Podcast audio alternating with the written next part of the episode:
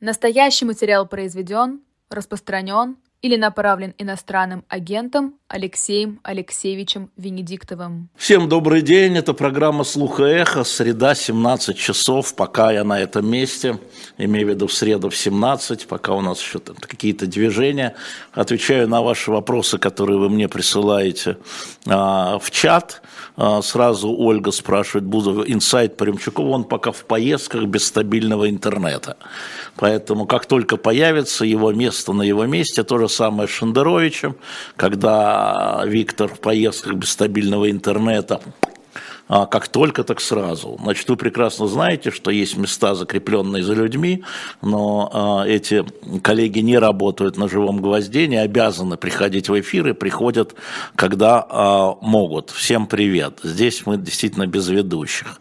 Напоминаю, что хотелось бы, эм, чтобы вы обозначали свое, свой возраст и место, откуда вы присылаете, но это не обязательно. Вера, 30 лет из Москвы, спрашивает, спрашивает смотрела ли я дебат дебаты а, насчет Каца и Наки. Нет, я не смотрел, я вам говорил, Вера, никакого исключения нет.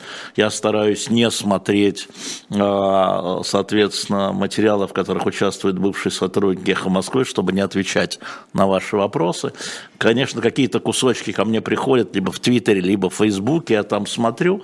Ну, слушайте, а, Максим Кац был на нашем канале вместе со мной, и содержательно он все уже высказал, что он там мог нового сказать я не знаю, и мою позицию поэтому вы тоже видите. Вот, и позицию ФБК мы все читаем отдельно. Уфа пишет, где звук. Вот это интересно, что нет звука, что ли? Напишите мне, пожалуйста, есть звук или нет, потому что э, вдруг возник вопрос. А продажи книга Шульман. Да, мы ищем еще книги Шульман. Ибрагим, 43 года из Астрахани. Понимаю, что не успели купить. Мы ищем еще, э, потому что, в общем, тираж раскуплен, но э, в некоторых магазинах в провинции лежит, и на складах мы это забираем. И, конечно, э, мы действительно будем... Есть звук. Спасибо, Анире. Спасибо Елисен, спасибо. А, да, возобновятся, конечно, пастуховские четверги, но вот так случилось, что, да, как бы а, у нас не получился четверг этот, но завтра все должно быть ожидаемо. Если кто-то из нас не заболеет, видите, это же какая-то дрянь ходит по Москве, во всяком случае, я уж не знаю, там, как Владимир Борисович, а видите, я уже пришел, я уже хриплю, а, да, в Израиле звук есть, пишет, спасибо большое, и а, примите мои соболезнования. А, этот ужас, эта террористическая атака, а, это резня, это бойня, которая была, я имею в виду нападение прежде всего на, на гражданских, на детей, на женщин, захват заложников. Можно будет об этом еще поговорить. Я думаю, что мы об этом поговорим еще и и в пятницу, и в субботу. Я только хочу сказать, что мне кажется, что сейчас главная задача, ну, насколько я знаю, а, разных государств, потому что заложники захвачены, они а, из разных государств. Ну, в смысле, пропавшие без вести и, видимо, заложники. 17 британцев, 14 американцев, 14 французов, 10 российских граждан. Это только пропавшие без вести, я не говорю про убитых. И я знаю, что отдельные государства уже через посредников а, ведут переговоры о возможном освобождении заложников для Израиля, освобождение заложников и наказание убийц, и предотвращение новых террористических атак. Это сейчас самое главное. Ну, наверное, об этом имеет смысл поговорить, когда кто-то считает не так. Мы об этом посмотрите, если вы не видели. В утреннем развороте я приходил в понедельник и говорил с Колой Махильгом, у которого другая точка зрения, как вы знаете, но она тоже вполне объяснимая и, на мой взгляд, достойная. А, обсуждать надо же не с крикунами. Вот, ну, давайте вот пометуя всегда, я всегда пометую, когда есть заложники обмен, говорить надо очень аккуратно. А вообще это абсолютно террористическая атака, резня, беззащитных людей это никогда солдаты на солдат. Да? Нападения были на военную базу, мы бы, наверное, по-другому с вами говорили бы, с другим уровнем. Вот, спасибо, Женя присылает, где я был в утреннем развороте. Я по свежим следам еще не было э, сведений о бойне в некоторых кибуцах, да, в частности, Кафараза. А, Кфар-Аза, да, но э, уже было понятно, что это такое. Еще раз мои соболезнования, мои сожаления, моя солидарность. Я хочу сказать, что последние вот два года, да, один за другим э, рушатся с применением всякого рода ненависти звериных вещей, эти конфликты Россия, Украина, Карабах, Армения, Азербайджан, теперь Израиль, Палестина – а, и а, уровень общего озверения, в общем, мы видим как раз на каких-то таких, извините, частных случаях. А, почему я и говорю о том, что надо пытаться давить в себе ненависть, хотя не получается, не всегда получается. У меня один израильский приятель, который побывал вот в кибуце, этом Фараза, сегодня написал, что ты мне сказал, что мы вглядываемся в бездну, пишет он мне, а на самом деле это бездна вглядывается в нас ну, в нас, в израильтян, он там.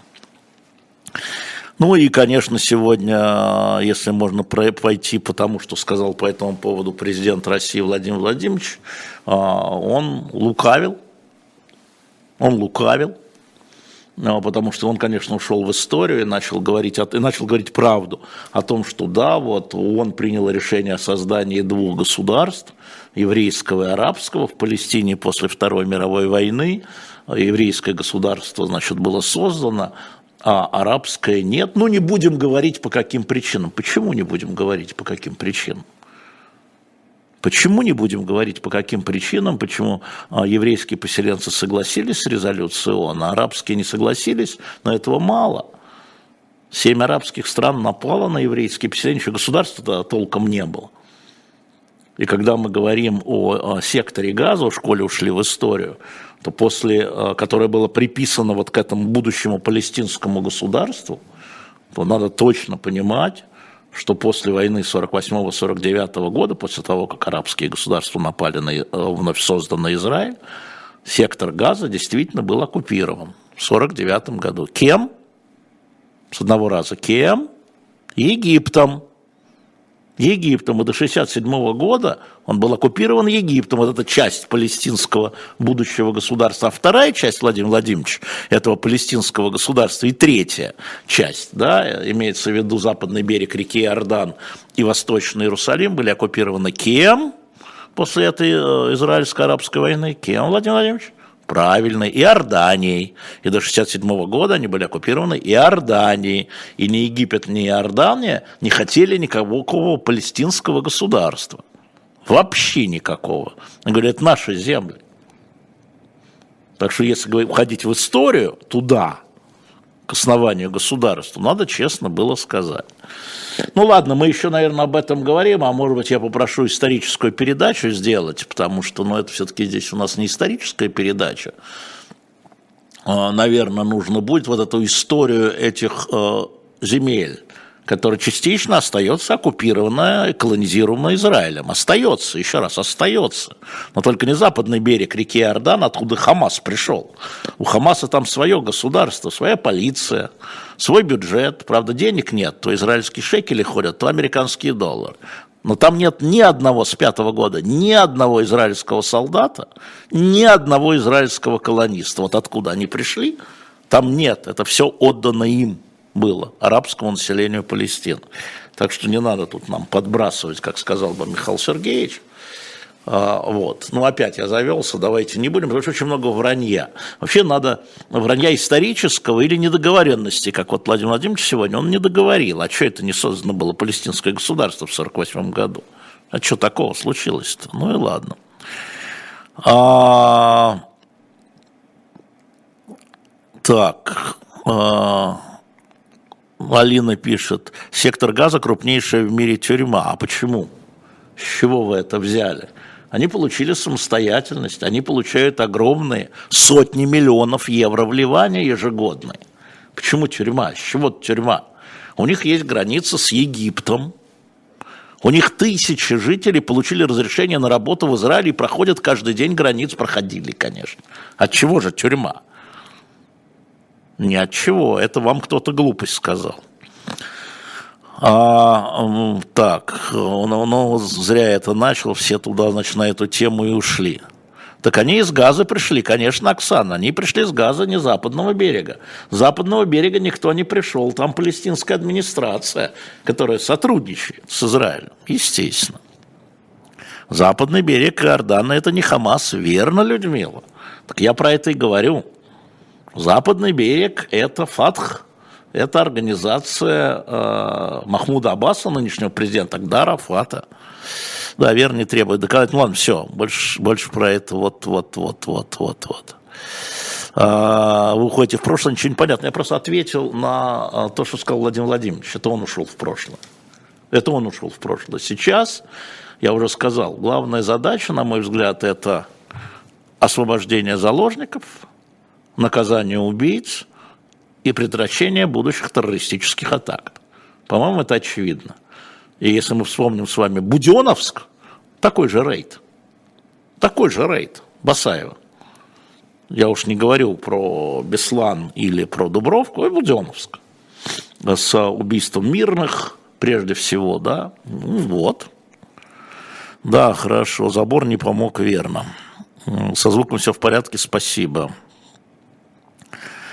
А, хороший вопрос Максима. Где итоги французского расследования? Они не под вашу дудку пляшут, Максим.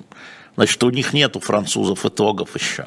Потому что они каждое погребение, погребение, раз, как и надо, в общем, рассматривают. И каждые останки рассматривают. И каждую траекторию пули или осколка, или ракеты рассматривают.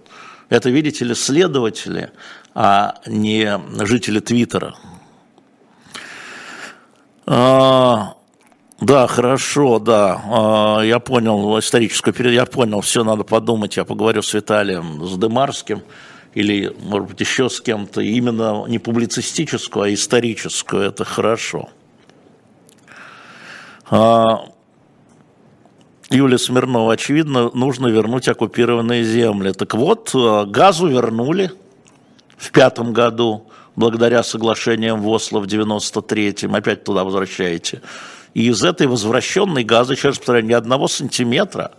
А, я просто вспомнил, я в пятом году как раз а, был а, в августе месяце в Израиле, встречался с Шароном, вспоминаю. Вот колонисты, которые там были, Юля, их насильно выдворяла израильские, израильская армия. Потому что было принято решение, что Израиль уходит с газа в соответствии с теми соглашениями, которые, кстати, в 1991 году были достигнуты в Мадриде, кстати, при участии Горбачева от имени СССР. А говорить о государстве это вообще палестинском смешно, потому что Советский Союз признал это государство палестинское в 1988 году. И сейчас 138 государств признают палестинское государство – и признают палестинскую администрацию, больше, чем Косово, между прочим. А, вот, Айдар Алаяров, если вы не умеете слушать, я ничем вам не могу помочь, вообще ничем. Вам, наверное, нужно уйти с этого эфира вообще, я так думаю. Нет, атаку слангов я не смотрел. А, Мама рассказывает о том, что нам в город, пишет Петр, из нее приходят больных с Донбасса, лечат, представляет жилье. Из этого делают вывод, что Россия добро творит. Петр из Нижнего Новгорода. А российские люди творят добро во многом. Врачи творят добро, волонтеры творят добро, да вообще народ творит добро в своем целом, да, как бы. Конечно, когда вам привозят больных, раненых, беженцев, откуда не угодно, и вы им помогаете, вы творите добро. Ну да. А почему вас это так сильно удивляет, что люди творят добро? Может быть, вы просто ходите и читаете какие-то а, странные аккаунты, где люди говорят, что все люди злые, что люди такие сякие. Так, опять Аристарх хочет с Владивостока 26. Сколько лет в эфире призывает к тому, чтобы люди договаривали, глушили все озверения, на зверей это не разговаривают. Это не так как раз э, вот история с тем, что а, после 91 года, после Мадридской конференции, если мы говорим о Ближнем Востоке. А до этого еще был Кэмп-Дэвидские соглашения, я вам напомню.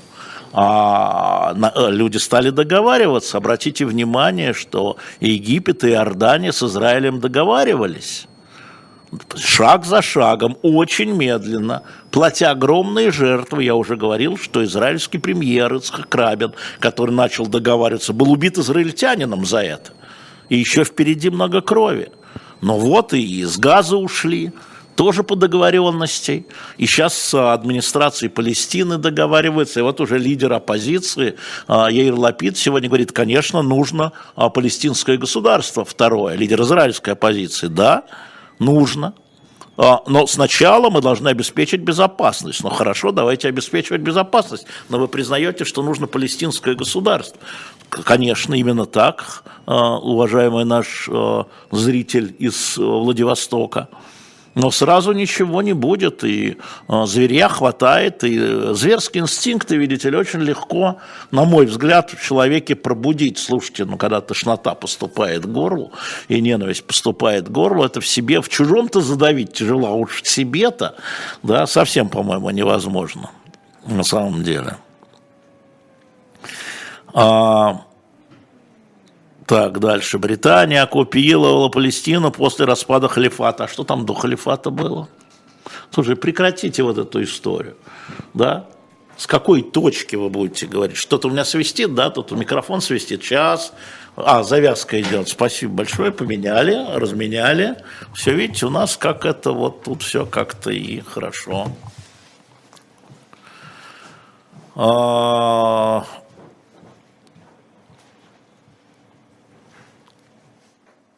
Да, он э, пишет, да. По расследованию в Буче очень мало, но интересно рассказывал Христо Грозев Пархоменко примерно два месяца назад. Хорошо, интерес, интересно – это хорошо. А теперь хотелось бы, чтобы точно.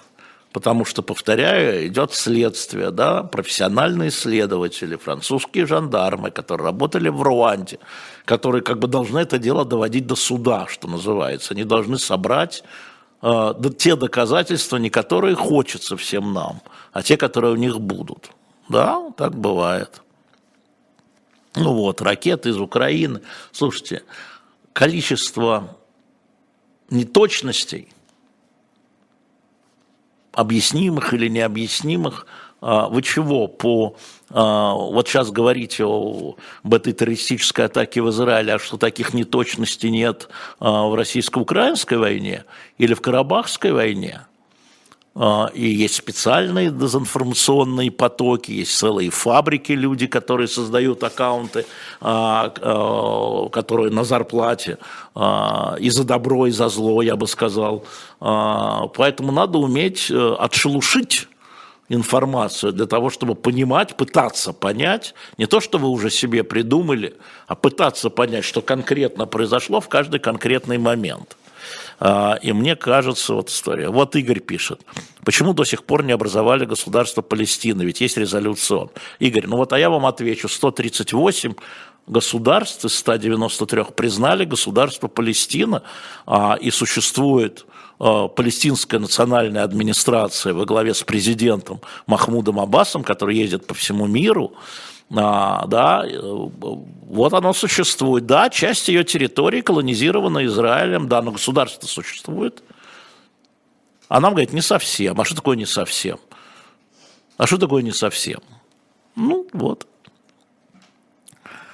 А, это хорошая история. А, откуда у Хамаса столько ракет? А это очень хорошая история. Я расскажу вам одну историю вчерашнюю. Значит, вчера министр иностранных дел Франции Клана отчитывалась в Комитете по международным делам парламентской ассамблеи Совета, о, что говорю, Национальной ассамблеи ну, парламента французского. Ну, такая не очень широко, там немного народу было, но поскольку я слежу внимательно за всякими стенограммами и прямыми эфирами, иногда прямые эфиры есть, а потом стенограмм нет, и ей задали вопрос о том, что сидит депутат, кстати, от правительственной партии, от партии Макрона, она тоже правительство Макрона, он говорит ей, послушайте, вот мы в год платим 10 миллионов евро на поддержание значит, станции, которая снабжает водой газу на севере. И он говорит, и вы знаете, вот выступает лидер Хамаса, один из лидеров Хамаса в Газе, и говорит, что у него хватает труб для производства ракет. И вот теперь, когда в Сдероте подобрали эти трубы, оказались эти самые трубы, которые на самом деле должны были быть а, использованы для водопровода, да, то есть на деньги французского налогоплательщика, а на самом деле это корпус ракет вот этих вот самодельных или не само, вот этих 5000 ракет. Говорит, как же так деньги французских налогоплательщиков идет на создание ракет? И председатель комитета так буркнул в микрофон, говорит, ну да, двойное назначение – вот. И она что-то сказала, нет, мы следим, это все, вообще это не мы, а Европейский Союз, который распределяет деньги, надо следить за протоколами. Ну вот вам пример. Они строят водопровод, а Хамас, который имеет власть там, получает эти деньги, использует эти деньги вот конкретно на создание ракет. Вот такая история. Такая, она прошла незамеченным, но она есть, ее там этот депутат э, выложил в Твиттер. Я его там и увидел. А, так, э, ну вот э, Борис Афанасьев, если газу сотрут с лица земли, где будет палестинское государство? Во-первых, газу не сотрут с лица земли, даже не сомневайтесь. Во-вторых, палестинское э, государство, ну вот, потому что сейчас есть, это э, западный берег реки Иордан с главным городом Рамалла, где сидит президент, и где вся администрация. Это Газа, и это Восточный Иерусалим, который находится под контролем Израиля. Так что вы, э, Борис, не волнуйтесь, никого не сотрут с лица земли, там сейчас полтора миллиона жителей. Кстати, а что случилось? Египет перестал их выпускать. У них граница 11 километров. У Газы и у этого. Посмотрите на карту, прежде чем задать мне вопрос. Так, э, да, Олег слева, это вот про Карабах, и про Россию, Украину, и про это, и про то, и про все. А, и э, ни одна империя, знаете, где-то я прочитал, сам не придумал, у меня ума не хватит. А, империи не оставляют точных границ. Империи, когда распадаются, да, они не оставляют точных границ. И на границах империй, в данном случае Британская империя, британский мандат был, да, возникают э, войны между теми людьми, которые там живут за земли.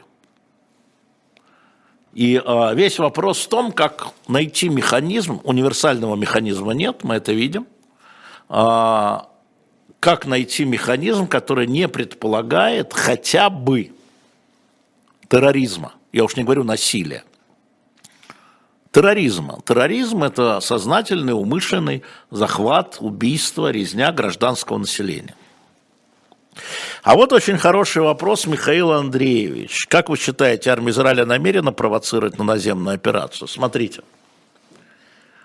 Мы буквально, мы, мир буквально стоял накануне соглашения между Израилем и Саудовской Аравией.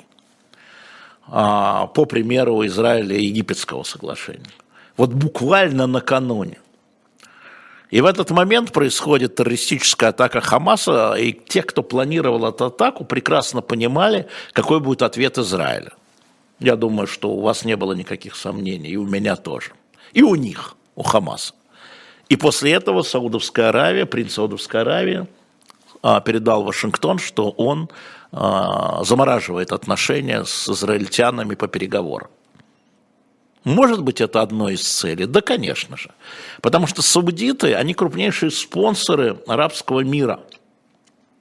И если бы они а, заключили дипломатические отношения с Израилем, естественно, не просто обменялись посольствами, а какие-то договоренности возникают, то вполне возможно, что а, поток денег в адрес Хамаса начал бы истекать. Возможно, вы правы. А, так, а, вот тоже вопрос. А, Любовь пишет, э, мирным, или Алла пишет, мирным жителям нужен зеленый коридор в Египет, тоже лучшая помощь. А Египет закрыл границу, Алла. Они им не нужны. Знаете почему? Потому что Хамас – это ответвление от братьев-мусульман, от радикальной партии в Египте. И египетским властям совсем не нужны, во-первых, хамасовцы, которые могут проникнуть на территорию Египта из Газа, потому что они для них такие же террористы, даже хуже. Вот. А во-вторых, в Египте их с экономикой плохо, и получить еще миллион беженцев из Газа или полтора миллиона а, туда невозможно. Поэтому Египет просто закрыл границы. Просто они закрыты, переходы закрыты. Поэтому а, никого, никто никого не сотрет с лица земли, а, и никто никуда не уйдет из газа. Газа останется, думаю, что а, газа останется такой, какой она была до 6 октября. Ну, естественно, там будут проводиться операции по уничтожению, прежде всего, а, руководителей Хамаса, и нескольких, нескольких из них уничтожили уже, но при этом страдает и гражданское население, потому что э, Израиль полностью э, блокировал всякую помощь, которая была. Электричество, вот это была помощь, потому что газа не платила за это. Ну, если вы самостоятельное государство. Раньше э, за это платила палестинская администрация до 17 года э, западного берега реки Иордан. Она отказалась в 17 году, отказалась платить, и все это шло бесплатно практически. И говорит, ну хорошо, ну вот все, и пускать не будем. А, Вот что может Израиль, что не может, я не знаю, честно говоря, не представляю.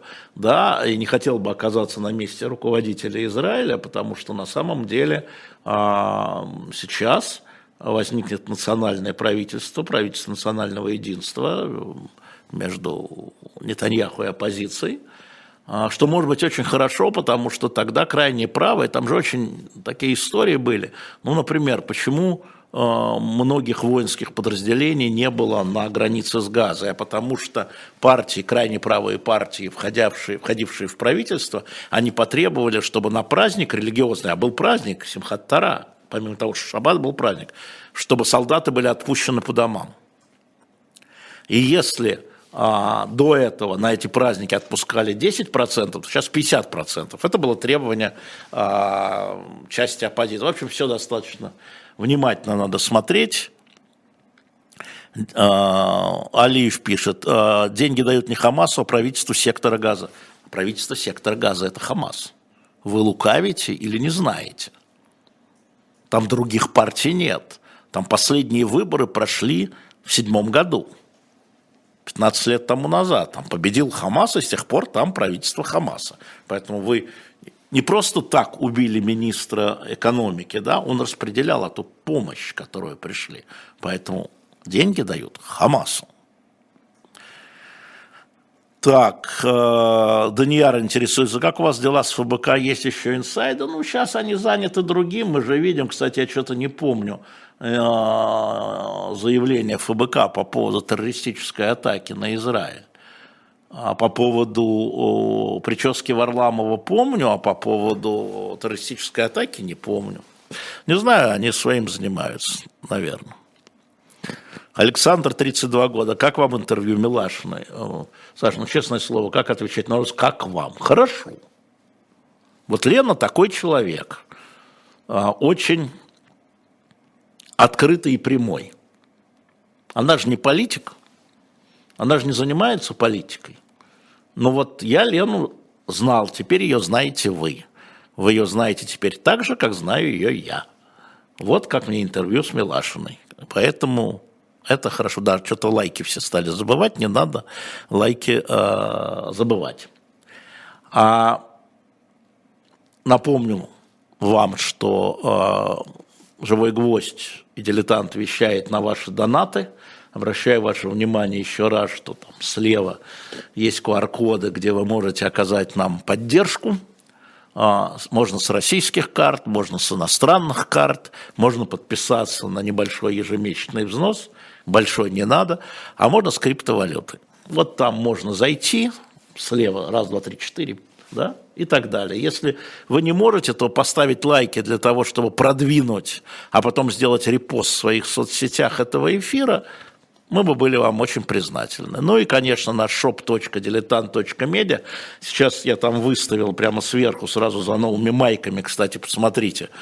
Там а, просили с котиком, вот вам с котиком. Ну там не только с котиком, там, ну, конечно, все замечательно, я рекомендовал бы. А, мы выставили библиотеку мировой литературы, но поскольку, ну кто же многотомники сейчас 25 томов покупает, мы разбили по тому.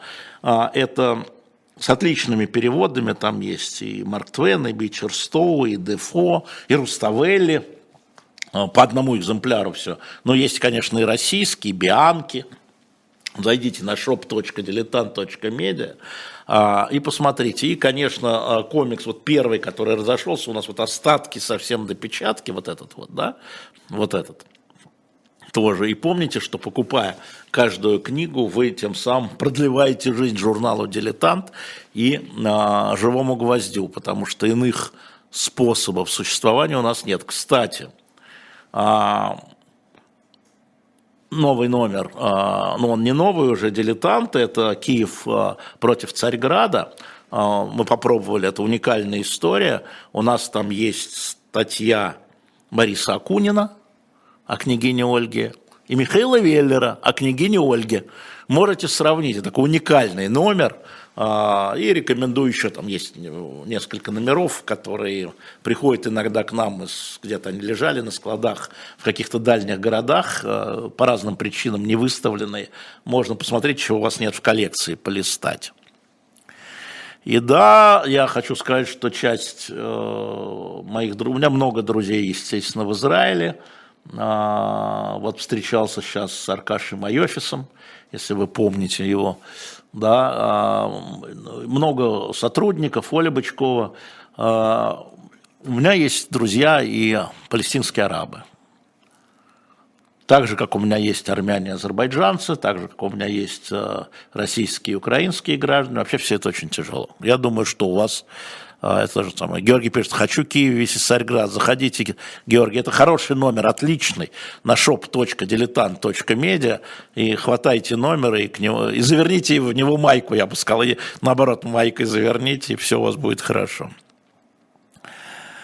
А, я просто хочу вам сказать, что э, вот эта ненависть, которая часто проявляется, иногда приходят какие-то, значит, вонючки к нам сюда, вот, это естественно, и а, этих людей надо понимать, и вот как бы а, а, отправлять их в свои помойки и не обращаться на, а, на, на это большое внимание. Да, ну а что карты Агуши, которые демонстрировал Эрдоган? Это карты а, из, а, к сожалению, президент а, взял карты, ему дали карты из интернета, а, Но ну, я вам такие карты еще нарисую так, что мало не покажется саудийским царством. Вот. Но на самом деле я бы напомнил вам, что когда-то а, эти территории принадлежали и Атаманской империи. И Эрдоган, если мы говорим о политике, он в этой мутной воде, что на Кавказе, что на Ближнем Востоке, пытается закрепиться как, э, как держава супердержава, мировая держава, где он борется с Ираном за влияние. Но а, у него это частично получается, как мы видим, а, частично не очень. И он, он в каждом моменте следующем, он султан, понимаете, он пытается закрепиться. Как только мы начнем, повторяю, демонстрировать карты Российской империи, как у нас Владимир Владимирович тоже демонстрирует карты вместе с Зорькиным. Вот Эрдогану можно, а Путину нельзя – новые территории, русские земли, кто-нибудь еще, кто-нибудь, империя Карла Великого, кто Макрон сейчас, империю Карла Великого, или Шольц, потому что на самом деле столица была, ну, у Карла Великого столица была в Ахене, это сейчас Германия, но в принципе Карл Великий, как мне напомнил Сережа Бунтман, говорил, где я, там и столица. Ну, вот можно и эту карту продемонстрировать. Британскую империю можно продемонстрировать. Привет, Индия, Пакистан. А, Испанскую империю можно продемонстрировать. Карта – это такая штука, а, не надо ими развлекаться. А, так, новая книга Быкова в «Дилетанте», да, наверное, да, да, и мадам Ивет из Москвы, да, наверное, будет. Сейчас вот Я вернулся, я ездил, у меня, к сожалению, поездка была не очень продуктивная. Я действительно там в, все сократил в 10 дней 4 страны, 3 столицы. Но все разговоры, вы знаете, вот да, там были намечены разговоры, встречи, они, в общем, проходили. Но, конечно, первая часть вся шла под знаком Карабаха. Ну а что я в Карабахе? А вторая часть под знаком Израиля. Ну а что я в Израиле? То есть вот если говорить о главных редакторах крупнейших изданий, журналистах ведущих, э, депутатов, министров, да, то они все с российско-украинской тематики, по которой, собственно, встречались, да, должны были встречаться, все либо отменяли встречи, либо соскакивали на Карабах, а потом на Израиль. И в этом смысле ничего такого я вам э, нового, к сожалению, сказать не могу. Не понял, Вадим пишет, бытность работы в ОП Москвы вы сами отвечали на письма, которые поступали на ваше имя или визировали каждый ответ ваших помощников. Честно говоря, я не помню, чтобы особенно письма мне поступали, потому что общественная палата была такая история, что э, мы же консультативный был орган, поэтому, наверное, письма переправлялись, в, если решать какие-то вопросы, в исполнительные органы. Я как-то к себе фиксировал, что-то брал на заметку, очень много по реставрации мы делали, и это про вот эту тему я очень всегда вел, не пропускал. А, но помощников-то у меня нет, там по общественной палате не было, чего-то вы придумали. А, так, э, Байдену станет проще проводить помощь для Украины в пакете с помощью для Израиля? Вы знаете, нет. Потому что ну, на сегодняшний день республиканцы в Конгрессе отказывались увязывать это в один пакет. Вот помощь к Израилю они готовы сейчас голосовать, а помощь Украины не готовы, э, потому что там было, э, там, ну, как вы знаете, снят спикер – и спикера еще практически нет. А без спикера вносить это, ну, в общем, там свои истории. Сергей Улыбин, у вас и Песков друг, у меня и Песков друг, у меня и Карамарза друг. Да, Сергей Улыбин, а у вас кто друзья? А они у вас все на одной стороне? А, Золотая Орда, пишет Вилман Мюзик, это история России. Конечно, так почему ее не изучают? Ну, как не изучают? А, где в школах, но есть, но ее изучают аккуратно, не знают, как изучать. Да, конечно, а, а, русские княжества это были вассалы Золотой Орды, это были частью государства Золотой Орды, потому что получить ярлык на княжение надо было от хана.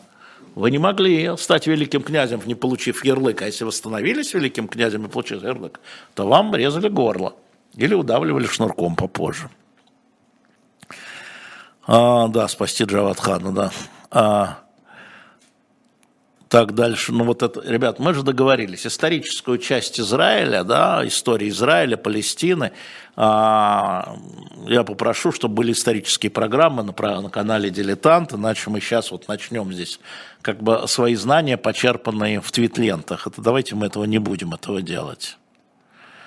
А, Федор пишет, в чем вы не согласны с Кацом? Я же ответил, Федор, причем в глаза Кацу. Что ж мы за его спиной будем сейчас вторично к этому приходить? Там есть на Ютьюбе мой разговор, это же не были дебаты, мой разговор с Кацем, а, и я там сказал, в чем я считаю, он ошибается. А, а в чем был с ним согласен. А, посмотрите, пожалуйста, там все это сказано. Диана, что будет с Варданяном? Ну, история тяжелая тоже военнопленный, ну, и с точки зрения а, азербайджанцев, он человек, который финансировал террористические организации. Они считают, что ополчение Нагорного Карабаха, сепаратисты, они же террористы, и вот руководство. Тут главное что на самом деле? Я думаю, что будет встреча, надеюсь, вот в конце октября Пашиняна и Алиева в Брюсселе, вот та сорвалась в Гранаде – будет в Брюсселе. И там будет стоять вопрос о полной амнистии.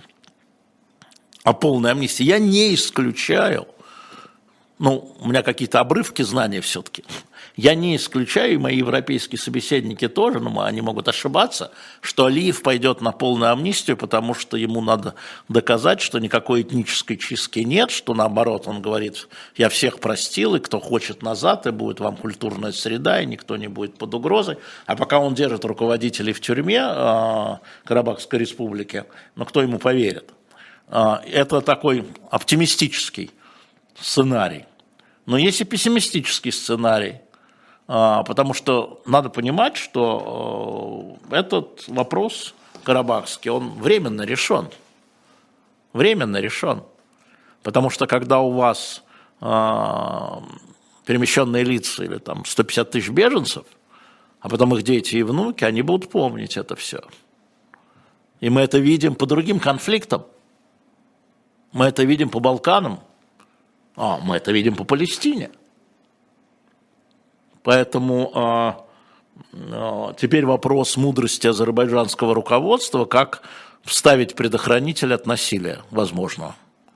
И здесь мне кажется, что путь к полной амнистии. Сейчас а, это возможно. Через пять лет, думаю, нет.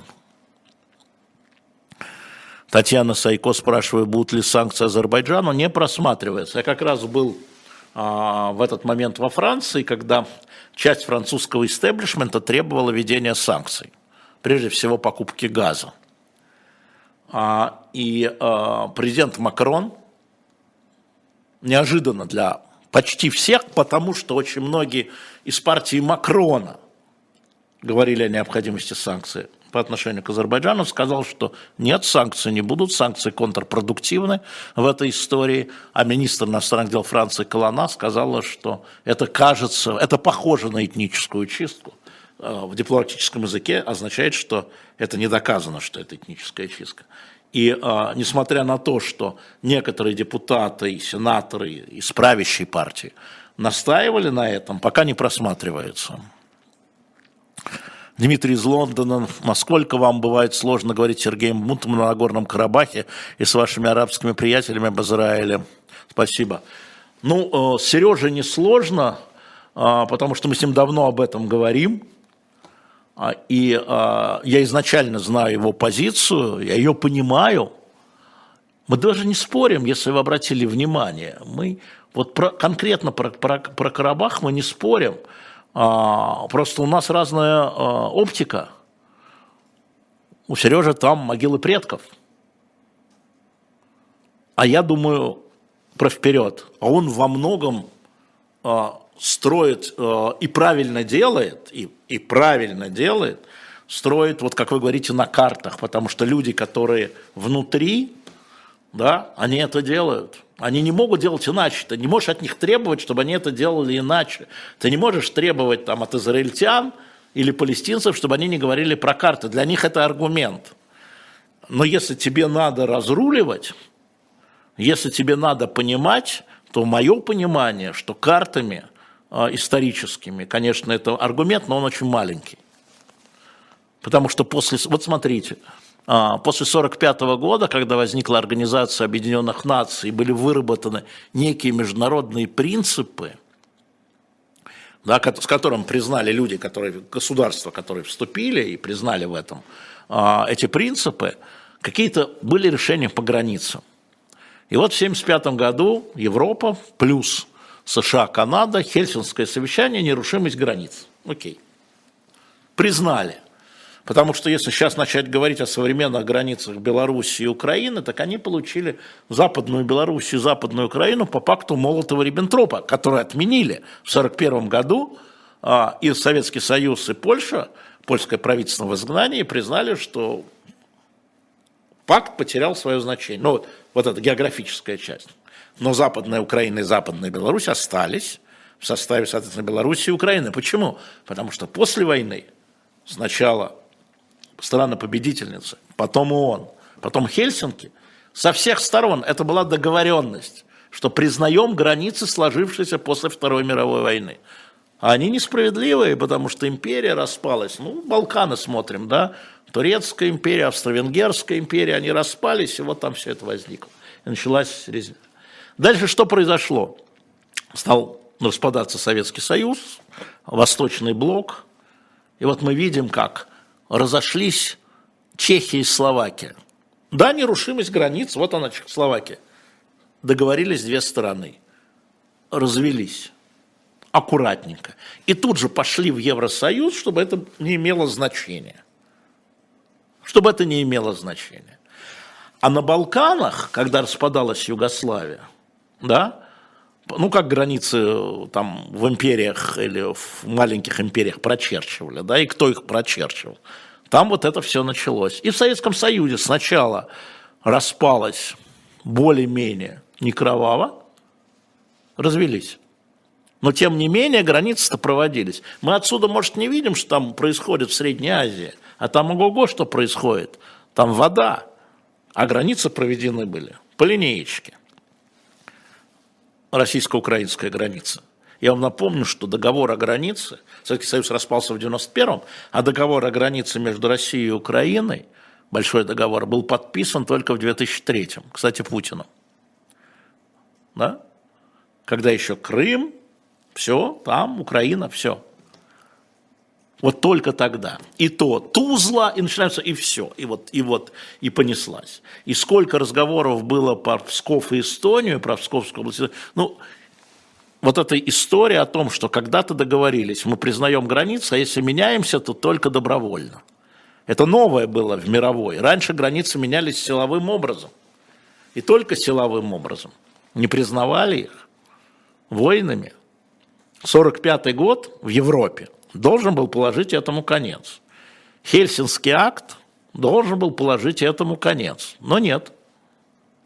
Но вот Евросоюз, пока во всяком случае мы видим, э, тщательнейшим образом, хотя внутри самых стран, империи, смотрите, Испания и сепаратистские движения, да, Каталония, Баски, Северная Ирландия, Британия, хотя это не Европейский Союз. Конечно, это все есть, но я еще раз говорю, если нет террористических актов, еще раз, не военного противостояния, не армия против армии, а террористических актов, направленных против гражданского населения, да, убивания женщин, стариков, детей, то можно садиться и начинать разговаривать. Долго, столетиями, припоминая обиды, безусловно, припоминая обиды. Вот Сергей Сергеевич пишет, хитрый дед войну оправдывает. Что ее оправдывать, она есть. Вы знаете, как ее остановить? Ну, останавливайте. Я не знаю. Я не знаю. А в российско-украинской войне каждый день кладется смертельно, до тысячи человек. Ну, давайте, останавливайте, покажите. Я не знаю. А... Никита вызывает ко мне 25 лет и говорит, что подскажите, что, а, как объяснить людям, что террорист не может быть жертвой. А, ну, террорист, а, да, террорист не, не может быть жертвой, имея в виду, что когда он совершает теракт, да, а, его надо останавливать потому что он нападает, напоминаю, террорист нападает на беззащитных людей. Еще раз, мы же с вами не говорим о том, что они напали на казармы, где солдаты с оружием. Мы же не говорим о том, что шел танковый бой. Мы же не про это говорим. Террорист это про другое. Террорист это вот Буденов, захват роддома или театра. Или вот как в Париже 13 ноября в Батаклане. Забежали с автоматами, начали поливать огнем. А, Максим из Риги, почему Иордания и ОАЕ, в отличие от других членов Лиги арабских государств, поддерживают Израиль? Потому что шаг за шагом, компромисс за компромиссом. Потому что а, Израиль там шел тоже на уступки Иордании. Вы знаете, что король Иордании еще в 73 году за неделю до начала войны судного дня, 50 лет назад, прилетел и встретился с Голден Мэйр тайно и предупредил ее. А еще шесть лет до того он участвовал в войне с Израилем. Да, в шестидневной войне. Шаг за шагом, разговор, разговор, обмен пленными.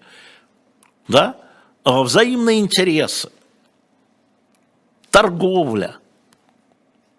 Это просто этого надо добиваться, но когда цель другая, вот смотрите, когда говорят, вот теперь они сядут с Хамасом за стол переговоров, не сядут, знаете почему? Вот с палестинской администрацией, которая на западном берегу, сядут и сидят, а с Хамасом нет. Почему? Потому что у Хамаса записано уничтожение государства Израиль. Они не хотят быть рядом с Израилем, они хотят быть вместо Израиля. А палестинская администрация еще при Арафате, она из э, программных установок своих вот этого движения за освобождение Палестины уничтожение Израиля убрала. Тогда можно садиться. А все остальное договариваемся. Ну, если вы хотите меня именно уничтожить, а, о чем мы договариваемся, о чем? А, так, да, ну дальше тут, да. Почему у Путина много несостыковок с правами человека и правды? Смотрите, Николай Хабаров. А у Путина а, он а, права человека не считает, как я думаю, приоритетными. Он же все время говорит о праве государства. Значит, вот что важнее да, для политика? Государство – это аппарат насилия, как известно. Вот для Владимира Владимировича, на мой взгляд, все-таки вот всегда, когда начинаешь говорить, он говорит, начинали, во всяком случае, когда общались, он говорил о государстве, об империи, если угодно, хотя так не, не называл. А человек должен свои права, с точки зрения Владимира Владимировича, как я его понимаю, подчинить интересам государства, а интересы государства понимает правящая верхушка. То есть на самом деле вот, сегодня правящая верхушка такая, и интересы государства такие. А, а завтра придет другая, по идее, на выборах победит другая, и будут другие интересы. А человек должен все время вот, либо сначала одним подчинять другим. Это не так, с моей точки зрения. Но он так, э, Николай, он так э, думает. Он так думает на самом деле. И так, такая вот, э, такой, такой у нас президент что называется. А, в этом истории. Андрей спрашивает из Бармова, в чем разница между мирными солдатами? Меня завтра мобилизуют, отправят куда-нибудь добровольно, и почему-то меня не жалко.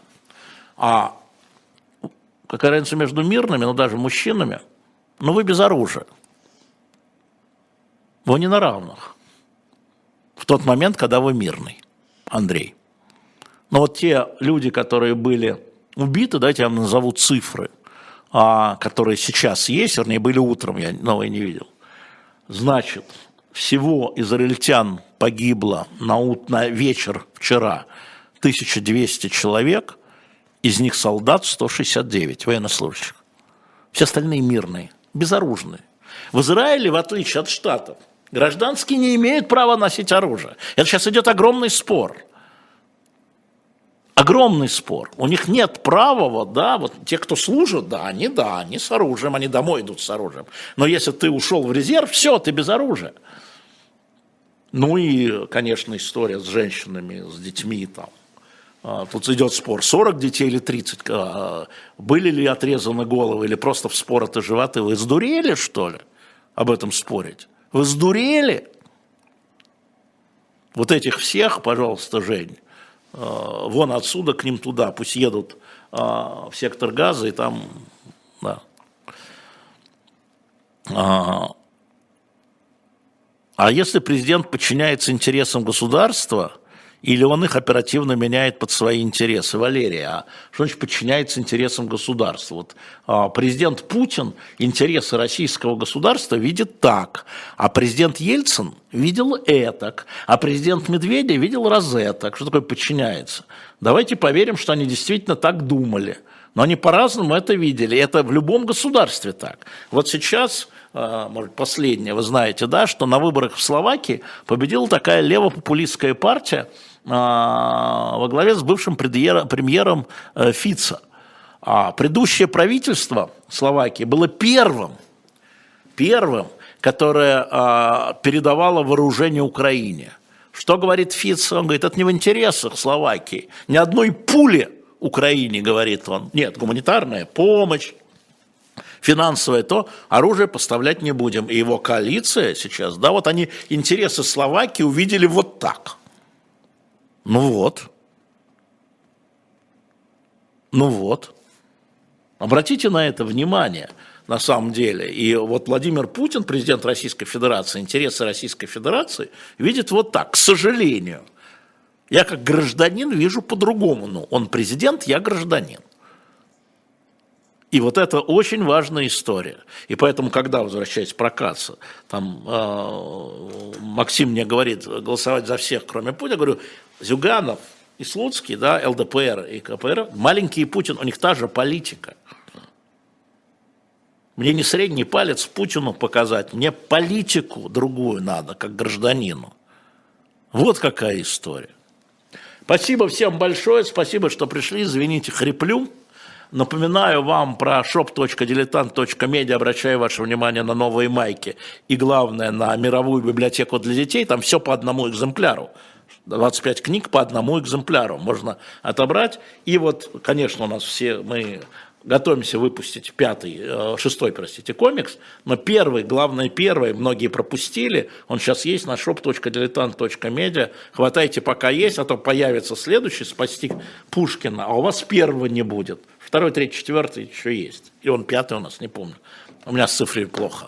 Всем пока. Да, и напоминаю, что любую книгу, если вы пишете в примечании, прошу там автограф э, Лизы Лазерсон или Сергея Бунтмана или Алексея Венедиктова или Жени Большаковой, мы исполняем эти просьбы. Так что не просто так. А Шульман, я помню, да, еще, конечно, будет. Все. Всем пока.